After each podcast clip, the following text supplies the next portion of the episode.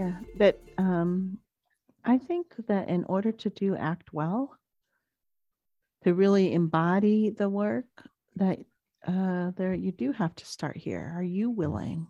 Are you um, in this moment doing values based work with this person in front of you? Are you open and diffused? Can you hold them as a whole human being, or are you sort of caught up in what's the next best metaphor Mm-hmm. Mm. or or what's the technique that I should use here to help them diffuse Mhm. um, and again I want to be careful like it's not that you can't do that right like Mhm. techniques and metaphors and exercises are all part of you know bringing a lively process oriented therapy into the room and then there's the experiential piece not separate from but not given enough attention to um, we're so busy describing that we haven't sort of stopped to see if this can be described number one and if it can how do we how do we move people into this space Mhm.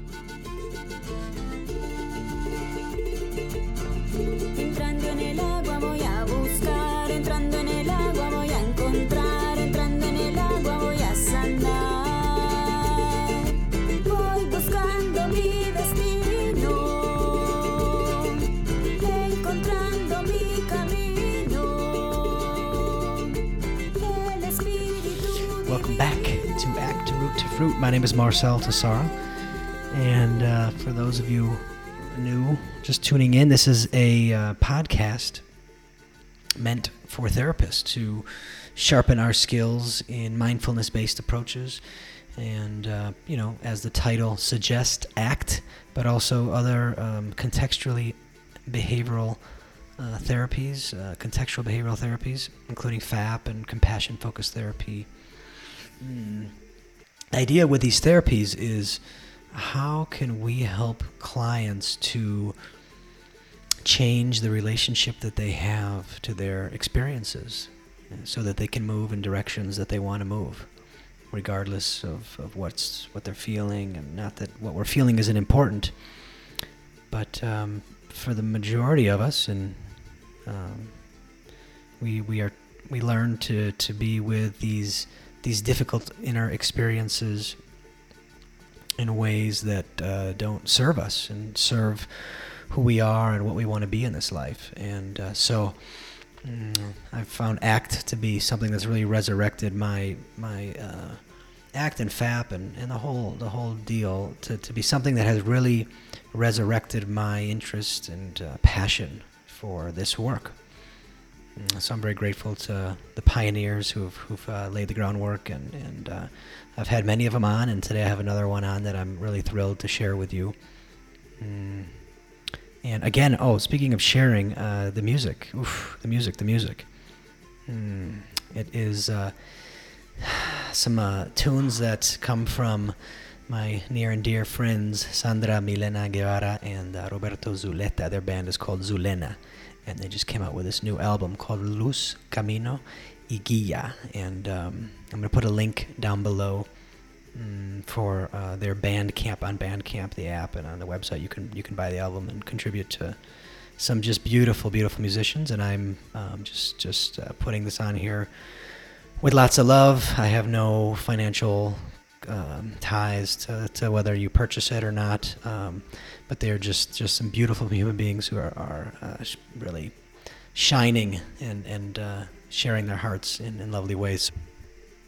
This episode is probably one of the episodes that will uh, translate the best to date of, of the ones that I've, i published and recorded to, to practitioners of any therapy of psychology, um, any, any branch of, of psychotherapy, because Uh, this is this is about the heart. This is about working from the heart and connecting from that place, and um, really have such a beautiful person to sit down and, and open up this conversation with, open up this topic, and open up the heart with, and that's uh, Dr. Robin Walser, who is just a very, very um, special person. We're all special people, but in this in this vein, and what she's contributed, and and really her heart, her her organ has con- that organ has contributed mightily to to, to this work uh, and to the dissemination of and and um, development of, of, of these therapies. So it's it's just with I'm filled with, with gratitude to be able to share this and uh, sh- share that time I, I shared with Robin and share this discussion with you. Uh, Robin uh, Walser is is a director of TLC Consultation and Psychological Services and the co-director of Bay Area Trauma Recovery Clinical Services. She works at the National Center for PTSD, developing and disseminating innovative ways to translate science into practice, and serves as an assistant clinical professor in the Department of Psychology at the University of California, Berkeley. She's a fellow in the Association um, of contextual behavioral sciences, and some of her books include The Heart of ACT, Learning ACT, The Mindful Couple, and um, ACT for uh, the treatment of post traumatic stress disorder and trauma related problems. She also has a new course, which is an on demand course through Praxis CET called Healing Trauma with ACT. And um, it's a pretty expansive course there that um, I think you can get lifetime access to. So, being in the heart space to me is about being present. What do we do as adults in our lives, in our day to day lives, that pulls us into the present moment, really? Maybe some mindfulness practice, meditation, some sports, sex. Hmm. What else? What else are we doing? And given the way in which we work as therapists with other humans, we share in a space that has words and has emotions and all kinds of experiences that we can't put words around. So to me that that is about that is about vulnerability. And how can I allow myself to be vulnerable and to be present with who I am in this moment as I am there is a tradition within the psychodynamic and modern analytic psychotherapies uh, to participate in what's called training groups, T groups. You might have read about it in like the the Yalom group book. And um, in these groups, the work is about you know part of it is is didactic, part of it is case consultation, but a lot of it is present moment experiential group, present moment experiential group, present moment. How can I be present? How can I be present? and how can I sharpen this tool that I have within me and um, be with others, be with others. How can I be with someone else in a way that is okay? I'm showing that I'm okay with, and and and so I don't. My experience is that doesn't that doesn't get absorbed through any text. It it gets uh, absorbed through experience and, and doing. One of my career aspirations is to see more opportunities for us as clinicians as not just psychodynamically inclined or modern analytically inclined clinicians to, to be able to participate in, in these kinds of groups. So I'm committed to doing my part, and that means uh, organizing some. So if you are interested in a very reasonably priced uh, group, reach out to me. My email is below. Mm. And I'd be happy to answer any questions you have. Without further ado, uh, here is the marvelous Robin Walser. I don't know if I did it on purpose or not, but I felt like I, didn't. There was some things I had on on on my chalkboard to discuss, but then also just kind of wanted to leave it open. And I've had a I've had an interesting kind of like uh, come to Jesus with ACT recently and myself. Um, you know, like I just realized how much of how much of the act I was consuming was being consumed by my mind you know, and it was just kind of this like, it's just up here, you know? Uh-huh.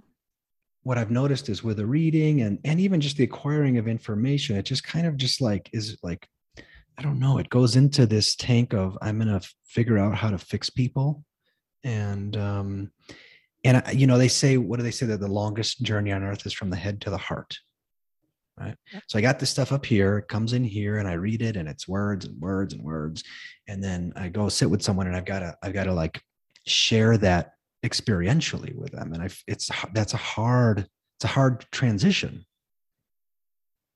Agreed. yeah Yeah, and I um I suppose one of the things that I worry about when I think about ta- digesting act, right? Like reading and uh, taking things in. Although I think it, I think it's necessary, right? Mhm. I think like I, it's a part of the process. Is that all the words and diagrams and you know metaphors and exercises, all the things that people um, look to kind of set it up to miss something and to to really like like what if we started with the heart and went to the Mm. head instead of the long journey this way we had a long journey the other way around Mhm. like what would that look like and um it feels a little bit the word that comes to mind is primitive um a little bit um of course naive because our minds are always you know wrapping stories around our experiences and uh instead of just settling into what's here and present Mhm. and what it does what's here and present matter as I am interacting with another person sitting across from me. And uh, does that, um, is that going to be useful for them in terms of creating meaning in their lives? Mhm. And I think that, um, you know, I don't want to undercut the reading, but there's a, another thing that has to happen, in my opinion, that is about um, opening thoroughly to experiencing.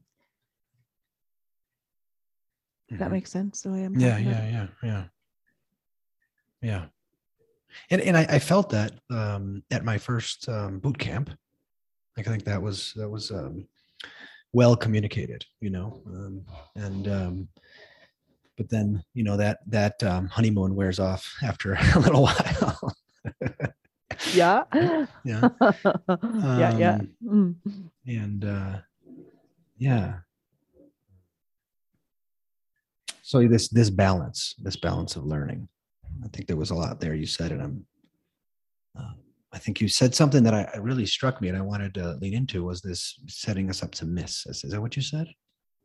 I did. I said it's setting, I wonder if it's setting us up to miss something. Mm, and like and it and it's hard to say this without sort of backing away from all the words and diagrams and metaphors and exercises like i said because i, I that's not what i'm wanting.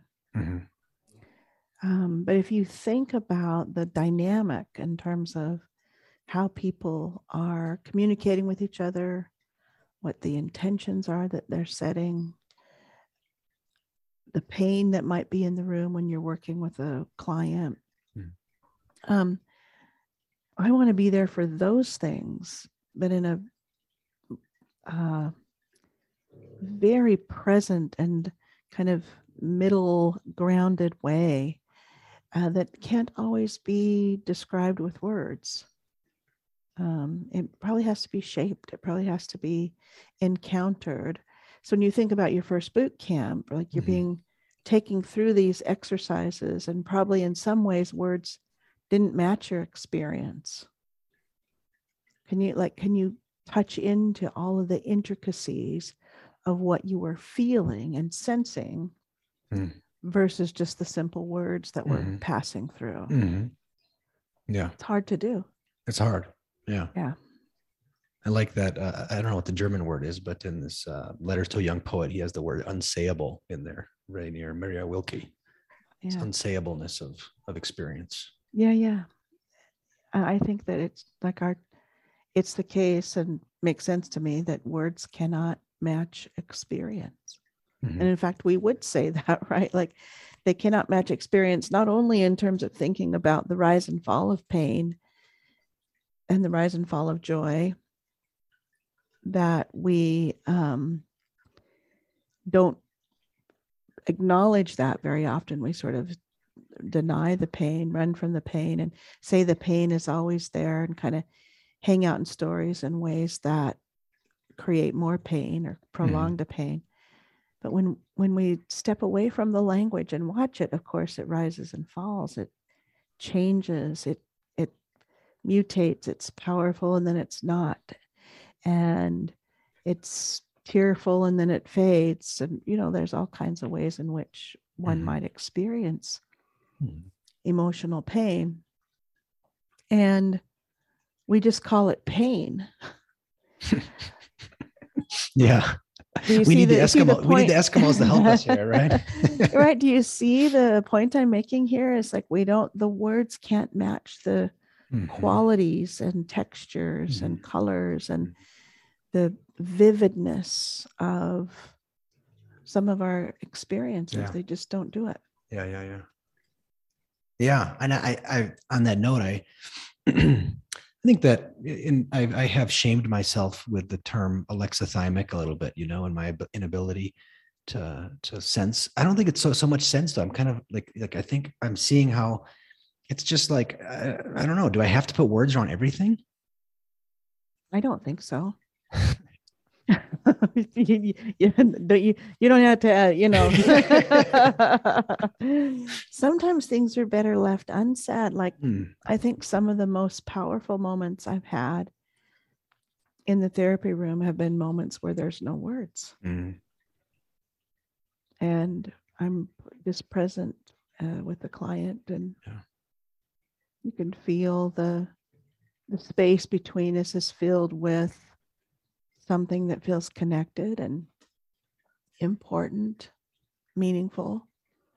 And, and almost any word that you put on it doesn't feel adequate. Mhm. Mhm. And I Yeah. think that's because it isn't adequate. There's no word for it. Yeah. Yeah, but I've been working to really um, ask clients as they as I kind of steer them inward to not even consider sharing it, just like for yourself and and what what's there, notice notice it, and and don't even like I don't know um, pressure yourself to even have to explain it to you or to me. Interesting. That's a, I I like that move. Um, thank you. Um, mm, so so um, this heart space. mm, I don't know where where you where should we go from here to talk about um, like how people can uh, allow themselves to occupy that more. Well, I mean, if I can be heady about it, which is unfortunate, or like, how do I communicate this without speaking about it, right? Mhm. Um, You could just do an interpretive dance if you want. That's fine. would that would that work? well, so like like think about this um, this place, and maybe this metaphor will capture it in a way. If you think about the moment between a parent and a young child, a pre-verbal child, Mhm. and maybe the child is just being held and there's something passing between them in their eyes Mm. you know as they look at each other a sense of connection safety presence um, who knows like and who knows what's happening for the baby in that space but if it's pre-verbal it's not like oh this is really great i'm really enjoying this something else is going on there Mhm. and so like could we bring that quality whatever that quality is uh more fully into the room like i will be here with you in this way where you know that i'm present and i'm going to hear you really hear you i'm not going to be in my mind trying to solve your problem in advance Mm. of what you're saying Mhm. Um, I'm I'm I'm at the edge of my chair, and I'm here. Yeah. Yeah. um, that's something that um, I don't know. Presence maybe is what it's called, but it's presence with an intention to convey um, that you are a whole and capable human being. And inside of this work, we can move something that feels important, that Yeah. feels uh, relevant to your life and what you want. Okay. Yeah. And I, I guess I'm just drawn, I'm, I'm being reminded of how um, I think in, in, you know, most act, a lot of act literature and, and especially in, in your book, The Heart of Act, um, there's this uh, um, invitation to, to look within and to, to um, I don't know. I don't, I don't know what I want to say about that, but if there is more to say, but um. I mean, I guess I just, I, I don't know, mm, do our, to do our work as therapists, you know? Yeah, that um, I think that in order to do act well, to really embody the work, that uh, there you do have to start here. Are you willing? Are you um, in this moment doing values based work with this person in front of you? Are you open and diffused? Can you hold them as a whole human being, or are you sort of caught up in what's the next best metaphor Mhm. Mm. or or what's the technique that I should use here to help them diffuse Mhm. um, and again I want to be careful like it's not that you can't do that right like Mhm. techniques and metaphors and exercises are all part of you know bringing a lively process oriented therapy into the room and then there's the experiential piece not separate from but not given enough attention to. Um, we're so busy describing that we haven't sort of stopped to see if this can be described number one. And if it can how do we how do we move people into this space? Mhm. i mean we know from years of um, research and meta-analyses and uh, uh, looking at these non-specific factors uh, so to speak are always contributing to the outcomes and quite often account for a, a fair share of the variance even more than the intervention Mhm. um, what are those things and what creates that Mhm. that quality of the relationship and it's i think um, more than just being empathic or um, being sympathetic with the client or standing inside of unconditional positive regard um, I wish Manuela O'Connell was here to chat with us because she and I are in the process of actually writing a chapter about this very issue. Let's call her. Let's call her and get her on the line. I know that would be a fun discussion. I think she would. Yeah, yeah. I, I actually re- I recorded an episode in Spanish with her because I was going to get another thing going, and then it just didn't get off the ground. But so I, I've got to keep getting pushing her to come on. Ah, yeah. No, I yeah. very much wishing that she was here and we could talk about this because in writing this chapter and we were we've been thinking about you know what is this kind of quality and she tagged it really i think she deserves a credit here where she was thinking about it in terms of like three levels of in, intervention one way of sort of being in the therapeutic relationship where you bring in the techniques and exercise and you sort of walk through a protocol with a Mhm. client. Mhm. That can be a fine way of doing therapy. Um, some people will surely benefit from that approach. Then, if you think about the therapist um, coming in and using techniques and metaphors and processes, as well as unconditional positive regard, empathy, compassion, Mhm. right? There's sort of a second way of coming into the room. And then the third is uh, a full sort of integrated interbehavioral space that's not just about, I'm going to be compassionate here. It's, I'm also going to be self reflective and aware and Mhm. use myself in the therapy in ways that are um, responsive and are about what's happening for me intrapersonally Mhm. in the service of what's happening for the client. So there's an interpersonal quality to it. And the arc of it is to move toward their hoped for outcome, Mhm. um, meaning in life, of creating a life worth living, so to speak. And so, like, all three of these uh, might be great ways to do therapy. Yeah. Um, but I'm kind of hoping for the third because you can feel a like a a heartfelt space there where Mm. I'm I'm not just having empathy for you, I'm joining you and I'm sharing with you what's happening for me. And I'm thinking about how you and I can relate together in such a way that change is possible.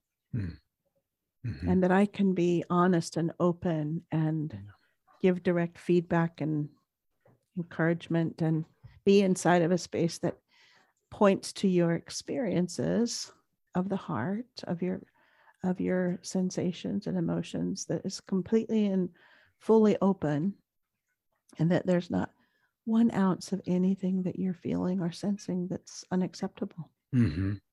And if that that piece is a, a tr- for me a very tricky one because it's so um, easy to want to like do something. I don't know how to put that. Uh, you know, like that. I sh- I should be.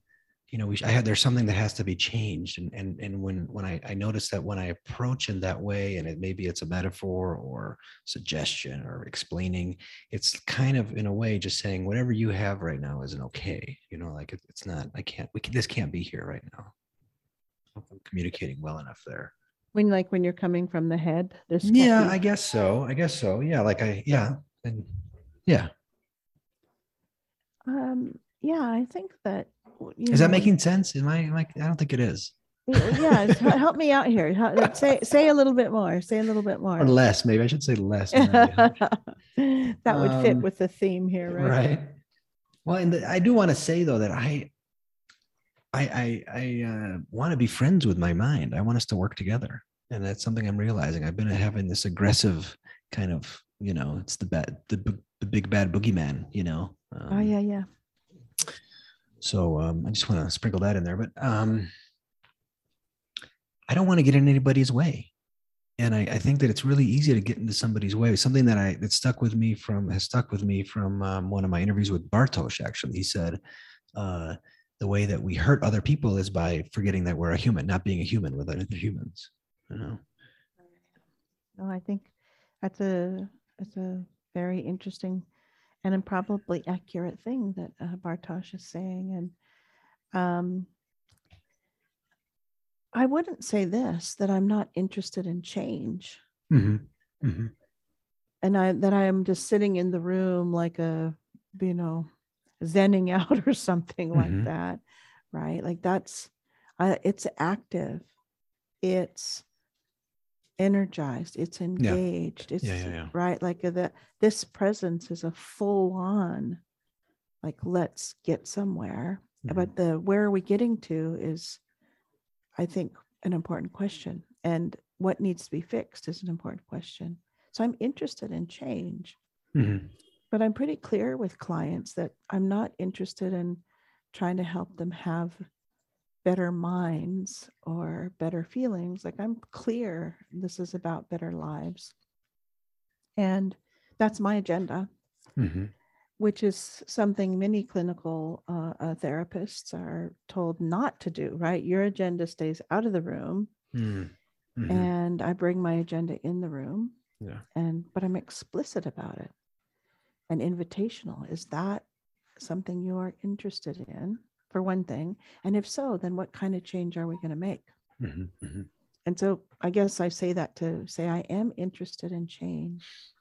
Yeah, yeah, I, I, I am too, and I don't uh, mean to sound like I am. let's just stay open and zenning out. But I, I guess I just I think that this posture of of um, um, saying yes to what's there and just appreciating that before you jump to no, we got to can't have that anymore. You know, um, I don't know. There's something there for me that I've been I've been mm, picking up on in myself and trying to just Have an example?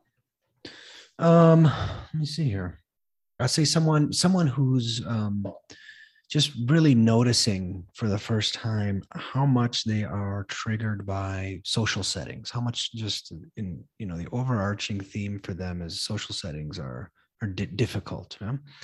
and in that awareness there's this quick like just shame that jumps in. You don't even really pick up on on how overarching this was in their life and there's this shame and it's like you know i just sh- shame on me for having this you know? And um i don't know i've just been working on like how can we just not run from that so fast to that it's got to go away to let's just let's appreciate let's get to know it more and um and and maybe it's not even necessarily with words but just how you know i'm i'm working and trying to slow down and steer them towards being you know gentle with themselves um, and this this this new part of them that are they're meeting for the first time really Yeah. Yeah, Just two things, um, because I want to talk about this specifically. Mhm. Um, also, I just to speak to minds for just a moment. They can be the boogeyman, Mhm. but they're not always the boogeyman. yeah yeah right? Yeah. They like thank goodness I have a mind. I wish it worked a little better sometimes, but you know, uh, uh, they're not always the boogeyman, but they can be the boogeyman. And so your relationship with your mind is um, um, I think important and relevant. Like, uh, when are you with me and when are you not? And I'm hoping I'm aware enough that I can choose Mhm. appropriately according to what I care about when the knot is pulling me away. yeah Like in this circumstance, a social situation where the shame shows up so quickly, and maybe you're not, maybe the person is not even a, like aware of what's happening and they're just out of there, right? Mhm. uh, and there's a thing about shame like if we look at the way we relate to shame in general nobody wants to feel it uh, when it's there it often means that we're being self-conscious or we're or we're thinking of being rejected uh, in some way for something about ourselves that we think is inadequate or we don't like or Mhm. ashamed of our being in some way. Um, and perhaps even there's some shame there that's about having done something in the past that you wish you hadn't done, right? Like you can sort of uh, imagine all of those things Mhm. about shame. And it, like it's pretty clear that if you look at sort of the experience of emotion, like anxiety, like people will often take anxiety over shame, right? Like it sort of lives in the dark corners of nobody wants that. Mhm. And I think it serves some pretty important functions for us as human beings. Hmm. People who cannot feel shame are probably some of the folks who are causing the most pain in the world. Hmm. Uh, and, you know, shame can be important in many ways and developed for a reason, right? It's here and with us for a reason. Now, if it's about a self critical thing, like I'm ashamed of who I am in social situations or I'm not adequate or something like that, let's look at it from a, a that space. So there's sort of shame about yourself, but for who you are, what you Mhm. look like, or something like that. And there's shame because of something you've done. Like I wish I hadn't done this thing that Mhm. I that I did. So that one, let's really go in and look internally and see what your values are about. Let's not fix the shame, let's approach it and Mm. Move into it and really come to understand how it feels, what it's telling you, what the message is. And let's, um, you know, sit inside of this p- space and um, not see it as an enemy. For this other one, I want to actually take a different kind of approach and look at instead of internal reflection, external reflection, and the way the world labels and categorizes and says what's okay and acceptable in social situations and what isn't. Hmm. And we have to have some rules, right? Like we don't want to have rules. We've got to have rules about not harming each other and, you know, behaving in ways that are at least somewhat polite and in recognition that we're in a civilization. Mhm. But then we have a lot of rules about you should be this color, you should be Mhm. this shape, you should be um, wear these clothes, you should, right? And when we don't have those things, we compare and then we feel shame about our who we are. Mhm. Then I want to work more towards like noticing the this social thing that's going on that's not your fault. Like you didn't create Mhm. this Mhm. social message. Mhm. And like, if you can think of it uh, in terms of some where you might go with it, like, when was the first time you felt shamed for just being you and what you look Yeah. like? And often starts at like. Yeah. Tender ages, right? Mhm. And can you see that you didn't say, Hey, I want to feel ashamed of me? Mhm. The world visited you, its messages vis- visited you. Yeah. and you didn't intend to struggle with this. Yet here it is. And so perhaps we can hold those messages lightly, notice what shows up with it, Mhm. And step again, right? Like that kind of. So you're sort of, you see the two. I mean, maybe Mhm. there's another space too that Mhm. one's an external reflection and one's an internal Yeah. reflection. Yeah. Yeah, I think helping helping others see how those invisible forces are, are pushing and prodding is it's nice if they can if they can acknowledge it and appreciate that, you know. And in both places, you're you're not fixing the shame. Do you see what I'm saying? hmm You're seeing it for what it is. Yeah. Responses to actions by yourself or by others. hmm hmm And I'm hearing a lot of uh mm, you know places to go there with with helping someone get to know that self. That's that that self with a big S. Yeah, we're back into that space, right? Like, Yeah. what do I know about me? And am I aware of how I show up in the world? hmm Yeah. Yeah. And am I aware of how I show up in relationship to my clients? hmm Or am I here sort of working it out all the time? or just being pulled by some part of me that's working it out all the time. Yeah. Yeah, yeah. I worry that sometimes I um, ascribe too much um, behavior that I don't that I want to just kind of say is bad, I guess, and without saying it's bad to the mind. You know, like did your mind say that? You know, is that you know? And I worry that I'm I, I'm I'm um, promoting a relationship that is like, yeah, your mind is you know you got to be it's, it's it's bad. You know, does that make Yeah, yeah, yeah. Again, I like our minds are what's allowing you and I to have this conversation. Mhm.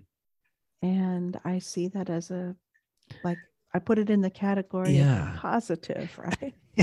was that was a that looked like a, a dunk Yeah, You were dunking a basketball there. Or sort of negative or positive, right? Like this, I put it in the category. Yeah, yeah, yeah. But I, well, here's what I, I don't. Let me just rephrase because just Yeah. to okay. So, um, I I want to help people have a good, healthy, a healthy relationship with their mind. Okay. And uh, I worry that sometimes I'm just I catch myself. I say something. I'm like, oh yeah, you're. Did that come from your mind? You know, like they, you know, notice how you know, and it's like subtly I'm saying, you got to be, you know, just it's a it's you know saying uh, if it's if it's not healthy, if it's not good, you just just throw it to the mind, throw it in that wastebasket of that came from that you know that shithole or whatever. Mind equals shithole.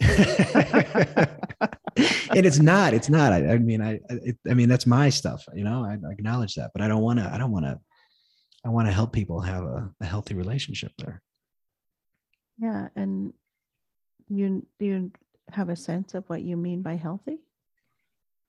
well yeah team that we're it's in harmony it's it's unity like it's it's like oh you know uh it's it's it's seen as uh, the tool that it is just you know what what is what it's useful for and um um yeah uh isn't like this um just kind of uh black and white kind of uh entity. I do think that if you're just like getting in there and like reading all the time and thinking about people thinking about people's relationships with their minds, it can sort of begin to tilt into mind is bad, Mhm. right? Like it sort of can start to have that quality. And again, this supports the idea of am I aware of my own presence and words in the session?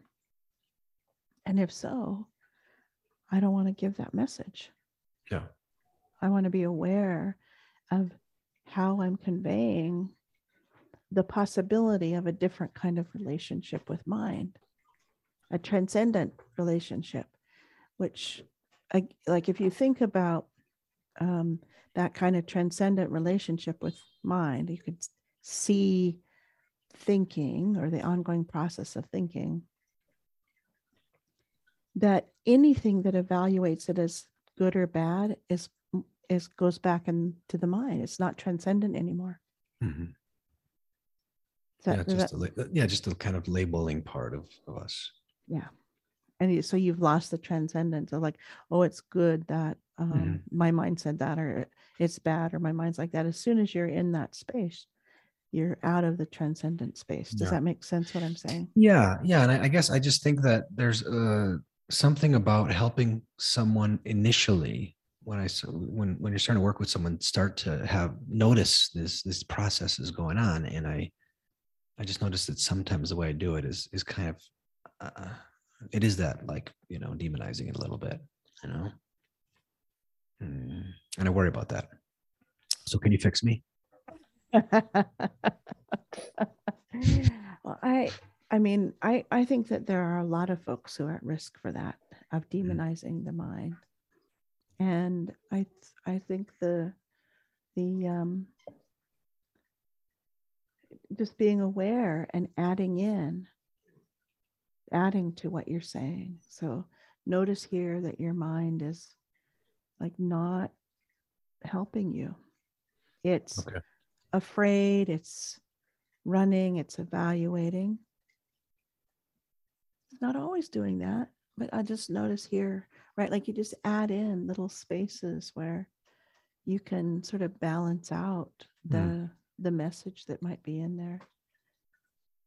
There are times when minds are incredibly useful, right? Yeah. Oh yeah. Yeah.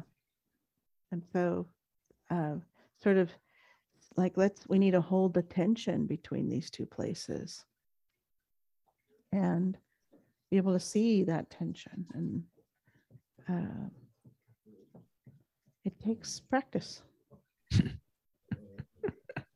Yep. you know, I write in the book, um, uh, The Heart of ACT, there's no arrival.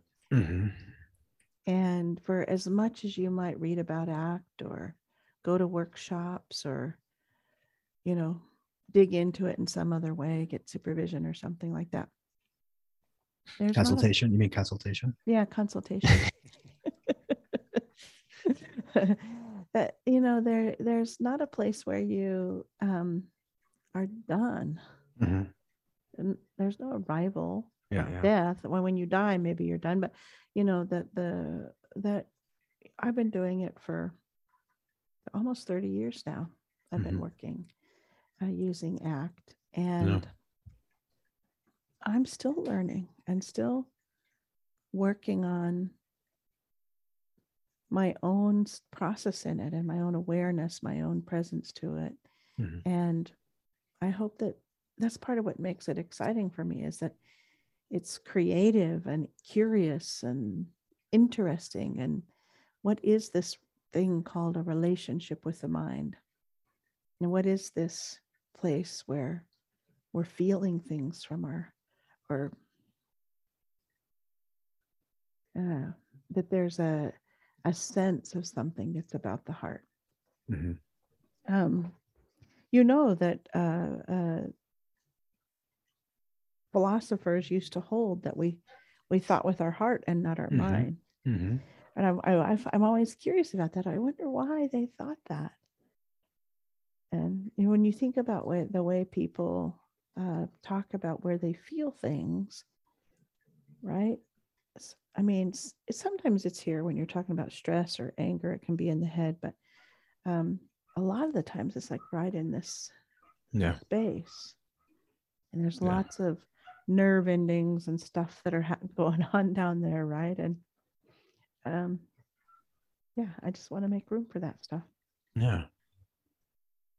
I'm I'm wondering, you know, you say something that I I really uh, love, and that's this. Uh, you know, what if we can if we can an invitation to live from the feet up rather than the head down. You know, how uh, where did that come from? well i i heard it said in a movie that i'm not going to remember the name of it Okay. i need to think for a moment and it Ver- just verbatim, they said. no I, I don't know if it was verbatim Okay. yeah they might have said something like i'm doing this from the feet up i you know that they were yelling it and it Uh-huh. just struck me um and i wish i could remember the name of the movie but i'm not going to Okay. um and that we that life from the feet up feels like but it, it, and it's not a like you know uh get your act together and get with it and move it's a it's an invitation to start there and step. And because you can't make change by holding still. Hmm. uh, whether you're talking about that psychologically or emotionally like if you're frozen hmm it's change doesn't happen. And you know life uh, life unfolds in our movement in our willingness to like put that foot uh, out in front of us. And sometimes it means kind of stepping off of a ledge and having a, a, bit of faith that you're going to land somewhere. Hmm and sometimes it means that's the path and my i'm going to put my feet on it and uh, walk forward. I'm just like if as a kind of dyed in the wool behaviorist right like you behave but i mean it in a action oriented kind of way Mhm. it's invitational and it's um, tender. It's not like with a finger wag. Hmm hmm like you better behave. It's like come into life. Yeah. and Yeah, yeah, yeah. life is about moving. Hmm you can't do it holding still Yeah. And that that's uh yeah. I don't know what else I had to say about that. I I guess I guess I, it's not like and, and and you know what I'm hearing and sensing from you is like that that is communicated with um, probably more often than not with how you are with someone rather than what you just said. You wouldn't like necessarily say that to someone. I have. You have, yeah. I mean, I would- I have in the right context. Yeah, yeah, I have. And, uh, uh, uh, but yes, it's, I am inviting them into motion Mhm. and might do that in all different kinds of ways. Yeah. Well, and, and I guess I guess I, the the point I want to make is that um, that what you just said, I think, will probably resonate with um, just about everybody who listens to this. And um, you know, uh, the trick is for us as therapists to not just go to the client and, and parrot back what you just said to them, right? You're exactly right. Because then it becomes a technique Mhm. and it loses its flavor, it loses its colorfulness, it Mhm. loses its power, and it just sounds Yeah. canned and corny. it's like uh, watermelon gum versus watermelon. yes. Watermelon gum is terrible, by the way. you don't like that? Come on. no. For me, it's not good. I, uh, Uh-huh. I've tried it and I'm not Not, impressed. you're but not a fan. yeah, it's the difference between, you know, eating a fruit and looking at the fruit Mm-hmm. Okay. Or wishing you could eat it. Uh, I- I've said in the book, um, um, uh, are you going to read the menu or eat? Right. Mhm. Mhm. and taste everything on the menu, not just the, you know, people like, what should I eat this or should I eat that or should I eat that? And it's like, just Mm. eat it all, right? That- That's was- kind of, you I was thinking about that in terms of like uh like a animal like a what is it the pan, a panda they just eat eucalyptus right yeah, yeah. I wonder if they just evolved to that because they're like well this is the one thing I know won't kill me so I'm just going to eat this all day And it's what's the other thing that's fascinating about it is they have to eat a lot of it right all day in order to sustain themselves. My job is to eat. right Uh,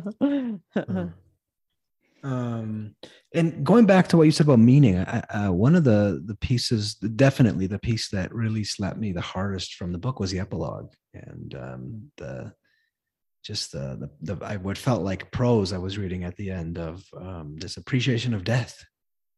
Oh, yeah, yeah. and that's not a that's not a topic i don't think that gets much attention in in our um literature here in our camp doesn't. I, I've seen a few kind of chapters on it here and there.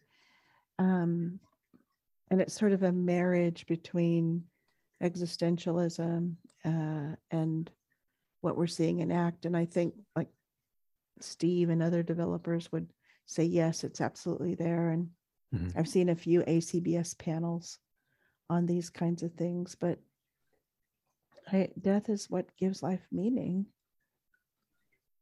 And, you know, we have movies that are about this kind of thing. Like, I don't know if you've ever seen the, what is it called? Carbon, something carbon, where you put, you can basically put your essence in some carbon and then plug it into a new body. And so you Mm. can just keep plugging it into a new body. And Mhm. um, it's a great movie and um, series it is. And essentially, people kind of run out of things to do, and they're like, yeah I don't know what this is all about, and they, you know, they're they're into games that are harmful and stuff like that because they're just trying to entertain themselves. And um, I think that maybe sometimes we don't talk about it because we're a culture that's afraid of death. Mhm. Uh, and sometimes we don't talk about it because we're sort of oriented on the meaning of life. And but I think it's built inside that we are all going to die. It's coming. Mhm. And so you come up on this question is not why, but how. yeah If I Yeah, have yeah. this much time here, how do I want to do it? Mhm. How do Well, I and, wanna- and I- I want to just mention too, if I could, real quick, like that, you know, we when we were mm, living, mm, our our ancestors were were mm, you know the, their their their individual purpose was the survival of the group, and we don't have that anymore, really. You know, we're left to kind of, um, I don't know, make sense of things on our own. For a lot of us, I mean, some some people subscribe to a religious. Um, religion that that helps them make sense of it but it's not the case for for a lot of us We've we've it, it is interesting to see how things have evolved in terms of um as an independent person or as a person who isn't you know leaning into religion or something like that what does this all mean? And yet we still have very few people who are nihilists right? Or nihilists if that's i know some people pronounce it that way too.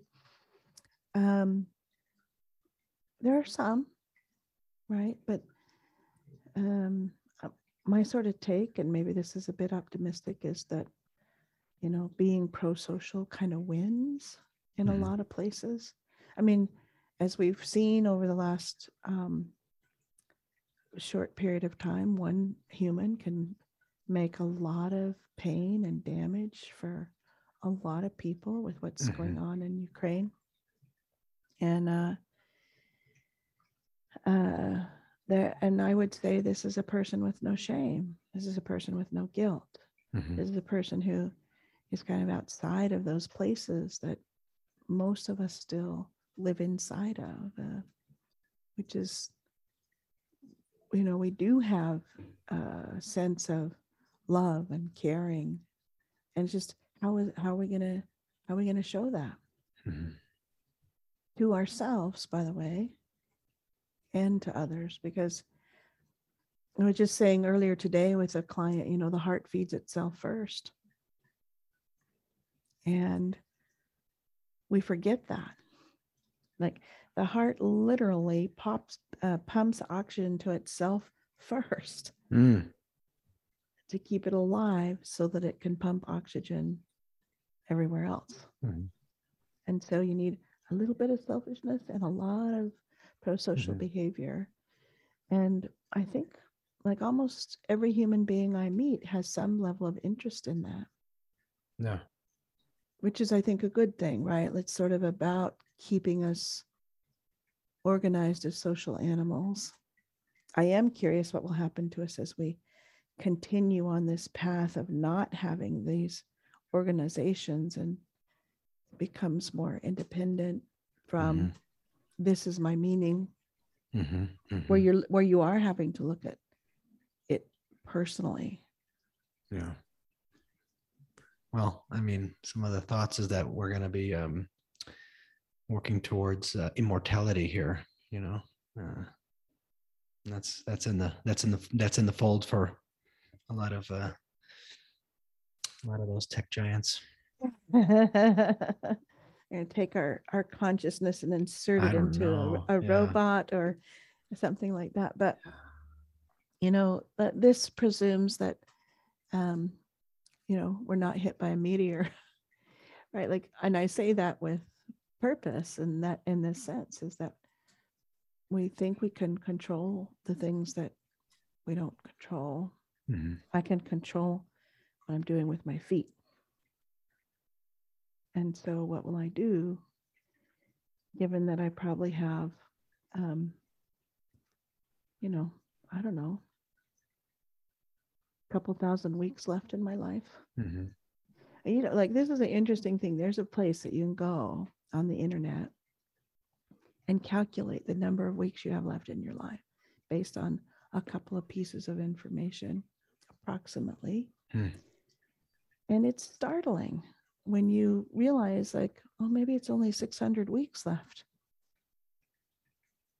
And we all need to see that, I think, to say, okay, let me, let me, let me taste everything on the menu. Thank you. Mhm. Leave nothing on the table. Yeah. How do you how do you gauge? And I, this I know um, I, I'm going to try to ask this in a way that isn't like give us the cookbook, but could you um, help me see or how do I ask this? Um, This is an important topic, and and I want to be sensitive to where a client is.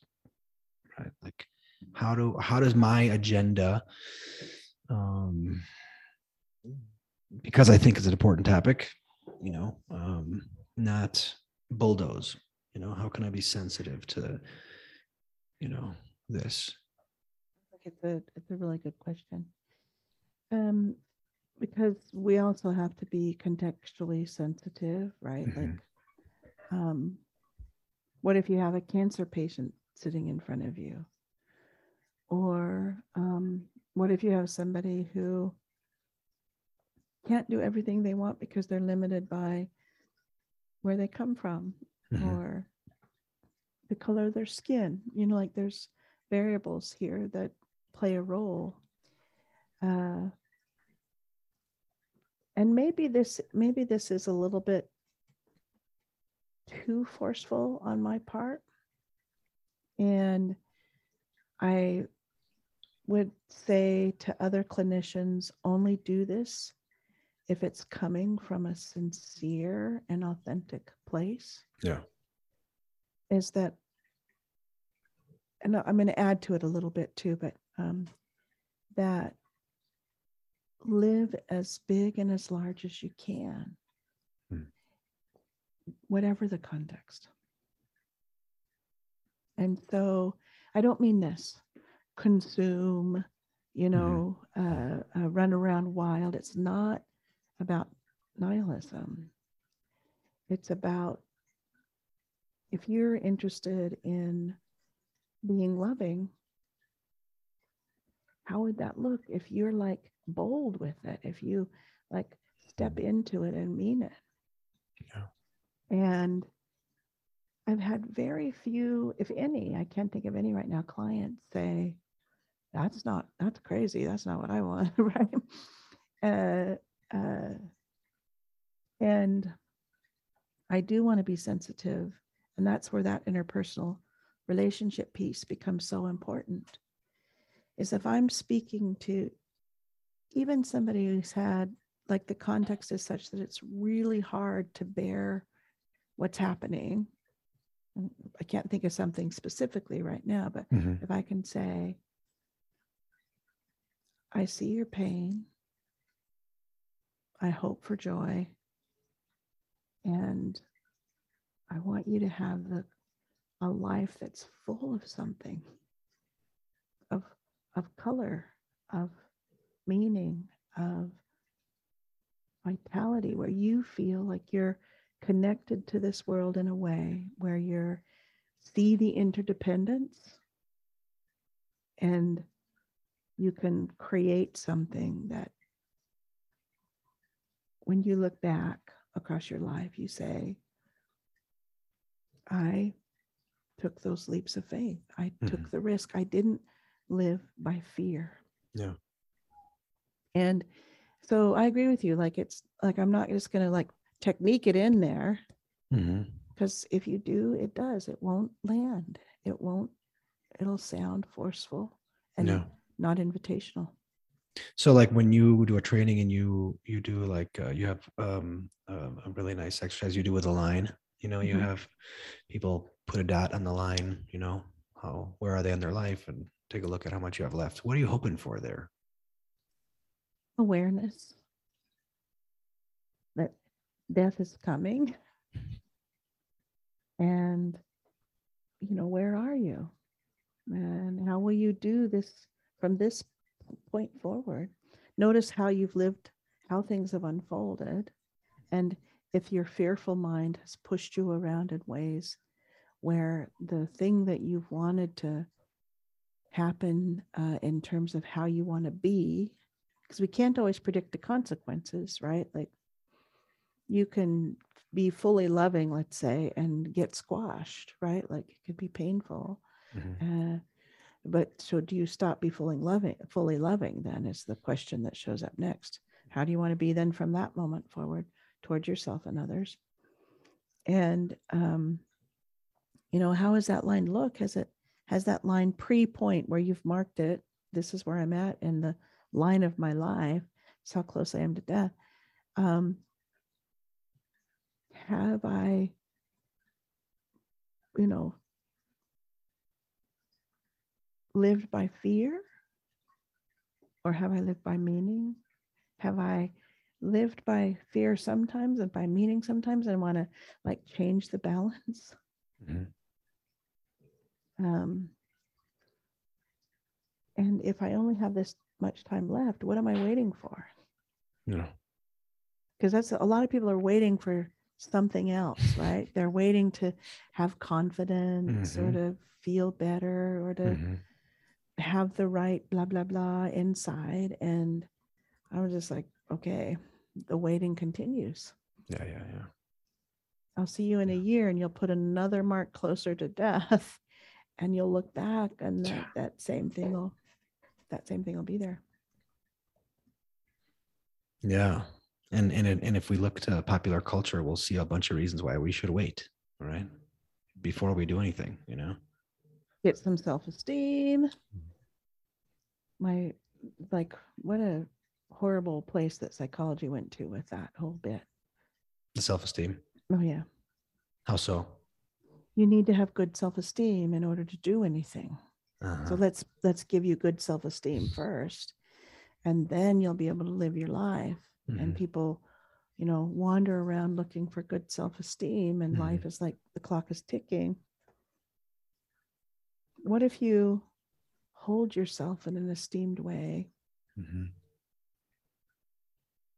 and life from the feet up right like you see the difference between those Mhm. two places Yeah. Yeah. Question I sometimes ask is um, is the beach only for skinny people? yeah uh yeah and some people will say yes right Yeah. Uh-huh. yeah but you can just see how life got sh- smaller there right like if it's only for skinny people it got smaller hmm Yeah. Um. So so th- you, uh, yeah. Okay. Mm, was there some? reminds well it Yeah. i was thinking about another a client that i've worked with where his message has been not for me uh, throughout his life like he looks at the world and the things that he could have and you just he just hears this not for me Mhm. i need you know he's like if i had something else other than who i am maybe that would be for me Yeah. you can just like feel like it's almost like he's collapsed in on himself in that space. And i see that happen to so many folks. And sometimes that sort of recognition that death is coming is like oh wait a minute. Mm-hmm. Am i going to live inside of not for me or am i going to move out and into the world? Am, am i going to get in motion? Yeah. And and so the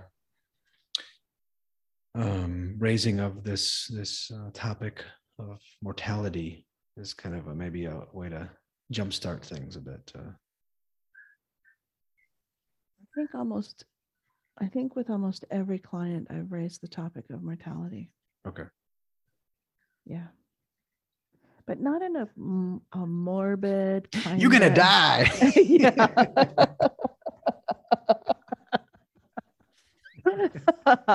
that'd be that'd be funny, right? There probably could be some clients that I could do that with, Right. and they would they would join yeah, me, yeah. but uh, not all clients. I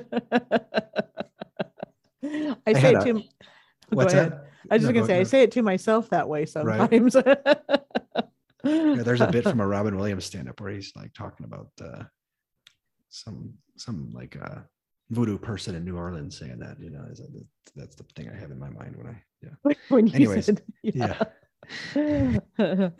yeah, maybe I should record that. If you would do that for me again, I'll record it and I'll like just push the button in the therapy room, right? Like, right anything's any anything could be contextually appropriate i actually i actually texted a, a, a client um uh, shared an image with a client of a you know this the whole like uh, trump thing fuck your feelings you ever see those flags that said fuck your feelings I have not seen Okay. those. Yeah. It was like a trump flag it was like fuck your feelings which is i kind of it's it's funny in a lot of ways but anyways we'll leave that alone for now but it, that it was help like it was helpful it was a, like a you know the humor in that and just like them laughing at their own their own stuff so Yeah. it wouldn't work that doesn't work for everybody though you know? maybe I saw him. Well, and I have, I could say something else about, you know, fuck, fuck you, or something else. Yeah, right. Yeah. Huh. Yeah. Sorry, but you were saying um, you've raised this issue of mortality. You're, it's a, it's a, it's a regular for you. I, you know, it, it's not like I'm talking about it every session, but I Yeah. do bring it up with every client at Okay. some point. And like, I'm trying to think of a client I haven't brought it up with, and that's not coming to my mind. Um, younger folks, I tend to uh, not bring it up with, like super youngsters, because they're they're Mhm. like, no, you're crazy. I'm gonna live forever.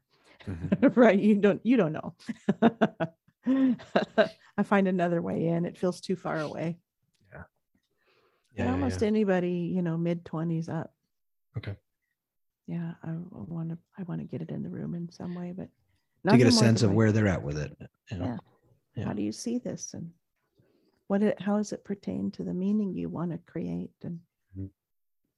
uh, you know, so many of us, as we age, and you mentioned this at, when we started, right? As we get older, um, we start to wake up to something within ourselves. And I think you said, as I get older, I'm recognizing this thing going on in my head that feels wordy, or that's not exactly the way you said it, but, um, and it doesn't, I want to move beyond it. Mhm. And maybe it's just you have to get older in order to see it, but I think it's we get closer to death. And we like the closer I get to death, the more I love life. Like I I I kind of like things like birds and trees and you know, the smell of flowers and that kind of stuff. I don't I don't want to leave it behind, Yeah. but I am going to. It's there will be a time when it will be my time Mhm.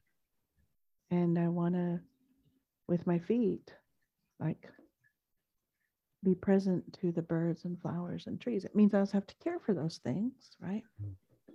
Can't just take advantage of them because I'll make them disappear if I'm not participating in their survival. Mhm. Yeah. You can see that sort of reference to the interdependence of this process. Mhm. Yeah. Hmm. It's a lot there. And I'm hearing a lot of, uh, you know, your, um, I'm, I'm hearing and seeing, you know, like in you're sharing the the fruits of your labor, you know, and, uh, I think that that's just, I mean, I, I think for me it's so vital because I, I uh, have have seen the more that I've paid attention to these these topics for myself and uh, just kept i guess you know sharpening this tool in in a and um just uh more present i can be to what's contextually appropriate i think. And i don't i don't know i'm not saying like you know i'm like the most effective person in the world or anything but i just feel more in tune more in harmony I really like um, the notion of harmony. That might be a good way to refer to it, even like this sense of harmony in the Mhm. experience that you're Mhm. having sitting in front of another human being, um, working with them to live. Yeah, yeah. And and going, I, I don't know, I don't, maybe I'm trying to just throw stuff in here that has nothing to do with conversation, but hopefully it does. Um, but I just feel like it's in our culture, and I'm, you know, most familiar, even though I'm, you know, come from a diverse background, um, regardless of what my face looks like. Uh, I'm most familiar with our Anglo culture in North America, and it's it's it's one that's really uptight. We're so fucking uptight. I know, and I know the United States is it's big enough to be, you know, probably 10 different countries, you know, in terms of cultures, but oof, like I just I think um we have a lot to learn about loosening up. letting go of control. Not that we aren't, you know, controlling our behavior and the way we move in the world, but our idea that we are going to, you know, not be human in some way. There's a reason why we're referred to as crackers. Is that not that not be human? No, but I'm just saying like it's, It's like a brittle thing. It, it Yeah, breaks very yeah, easily, you know, yeah, and it's, you know, crumbles all over the place. And yeah. I don't think know. that um, if we can sort of step away from no, um, not be so afraid of uncertainty. Mhm. Um, it's just the it's in the ethos, right? Like you got to get a job, you got to have money, you got to work, you've got to kids kids, you got to but you, you gotta, you gotta, you gotta. And you know, this is what I I did. You listen to Steve's end of normal talk? Was that at uh, the last World Conference? No, he just put it out on YouTube and he did it with um some company. Oh, but he sang the song at the. Didn't yeah, a it's s- not the song, it's an Okay. hour long talk. it's an hour long him singing. yeah, right. No, yikes. No, I haven't. I haven't. yes, it's um end of normal. Uh, and I was just really taken with what he's saying. And um uh, Is- It has. He he wrote a few blog posts on psychology today. I think, and that's part of that, right? Yeah, and he Okay. gave us this talk with I thought I had it pulled up here, but um, he gave this talk um, I think for a group in either New Zealand or Australia. I'll send you the link. Okay. And it's I would watch it too. I wouldn't just listen, I'd watch. Um, because he has some visuals that I think are important in terms of the message he's communicating. And an interesting thing that he says is that we didn't even have the word normal in our vocabulary until like just recently in terms of human humankind's development of language and that we sort of have this idea that there's a normal way to do things Mhm. a normal way to be the yugatas right and he's suggesting that we've really missed the mark Yeah. by by this piece, right? Like a, that there is no normal. And I really like that idea because it makes Mhm. room for all kinds of people and ways. And yeah. Yeah. Yeah. my clients hear me say this there's all kinds of ways to live a life. And it doesn't have to always follow the rules. And you wanted to follow the laws, right? Like, well, you don't have to. Yeah. Yeah. Um, but you that. know, but you follow. Uh, we don't have to always follow the rules. Yeah, there's uh, what's that saying that uh, the only normal people out there are people you haven't talked to yet. Once you talk to them, you're like, yeah, no, yeah, yeah, no, no, No, no, no. no, no, Not that not that person. Nope. nope. yeah, yeah. I mean, I you know, I just like think of the word uh, educated. A person's educated. What is that? I think it's like, oh, what is that? It only means that they have a degree, right? No, no. There's always there's tons of ways to be educated. Yeah, Yeah. Emotionally educated, psychologically educated, travel educated. Like there's like I could we could just, you know, tick off all the different ways that Mhm. people So can we let's tie let's tie that back into Yeah. uh, this educated in ACT and educated in how I can be with someone. I, I'm finding there's a time for me to put down the book, and that doesn't mean forever or not, you know, but like a time to go within and to to um, train myself, so to speak. I don't know. Is that resonating at all? Is that too?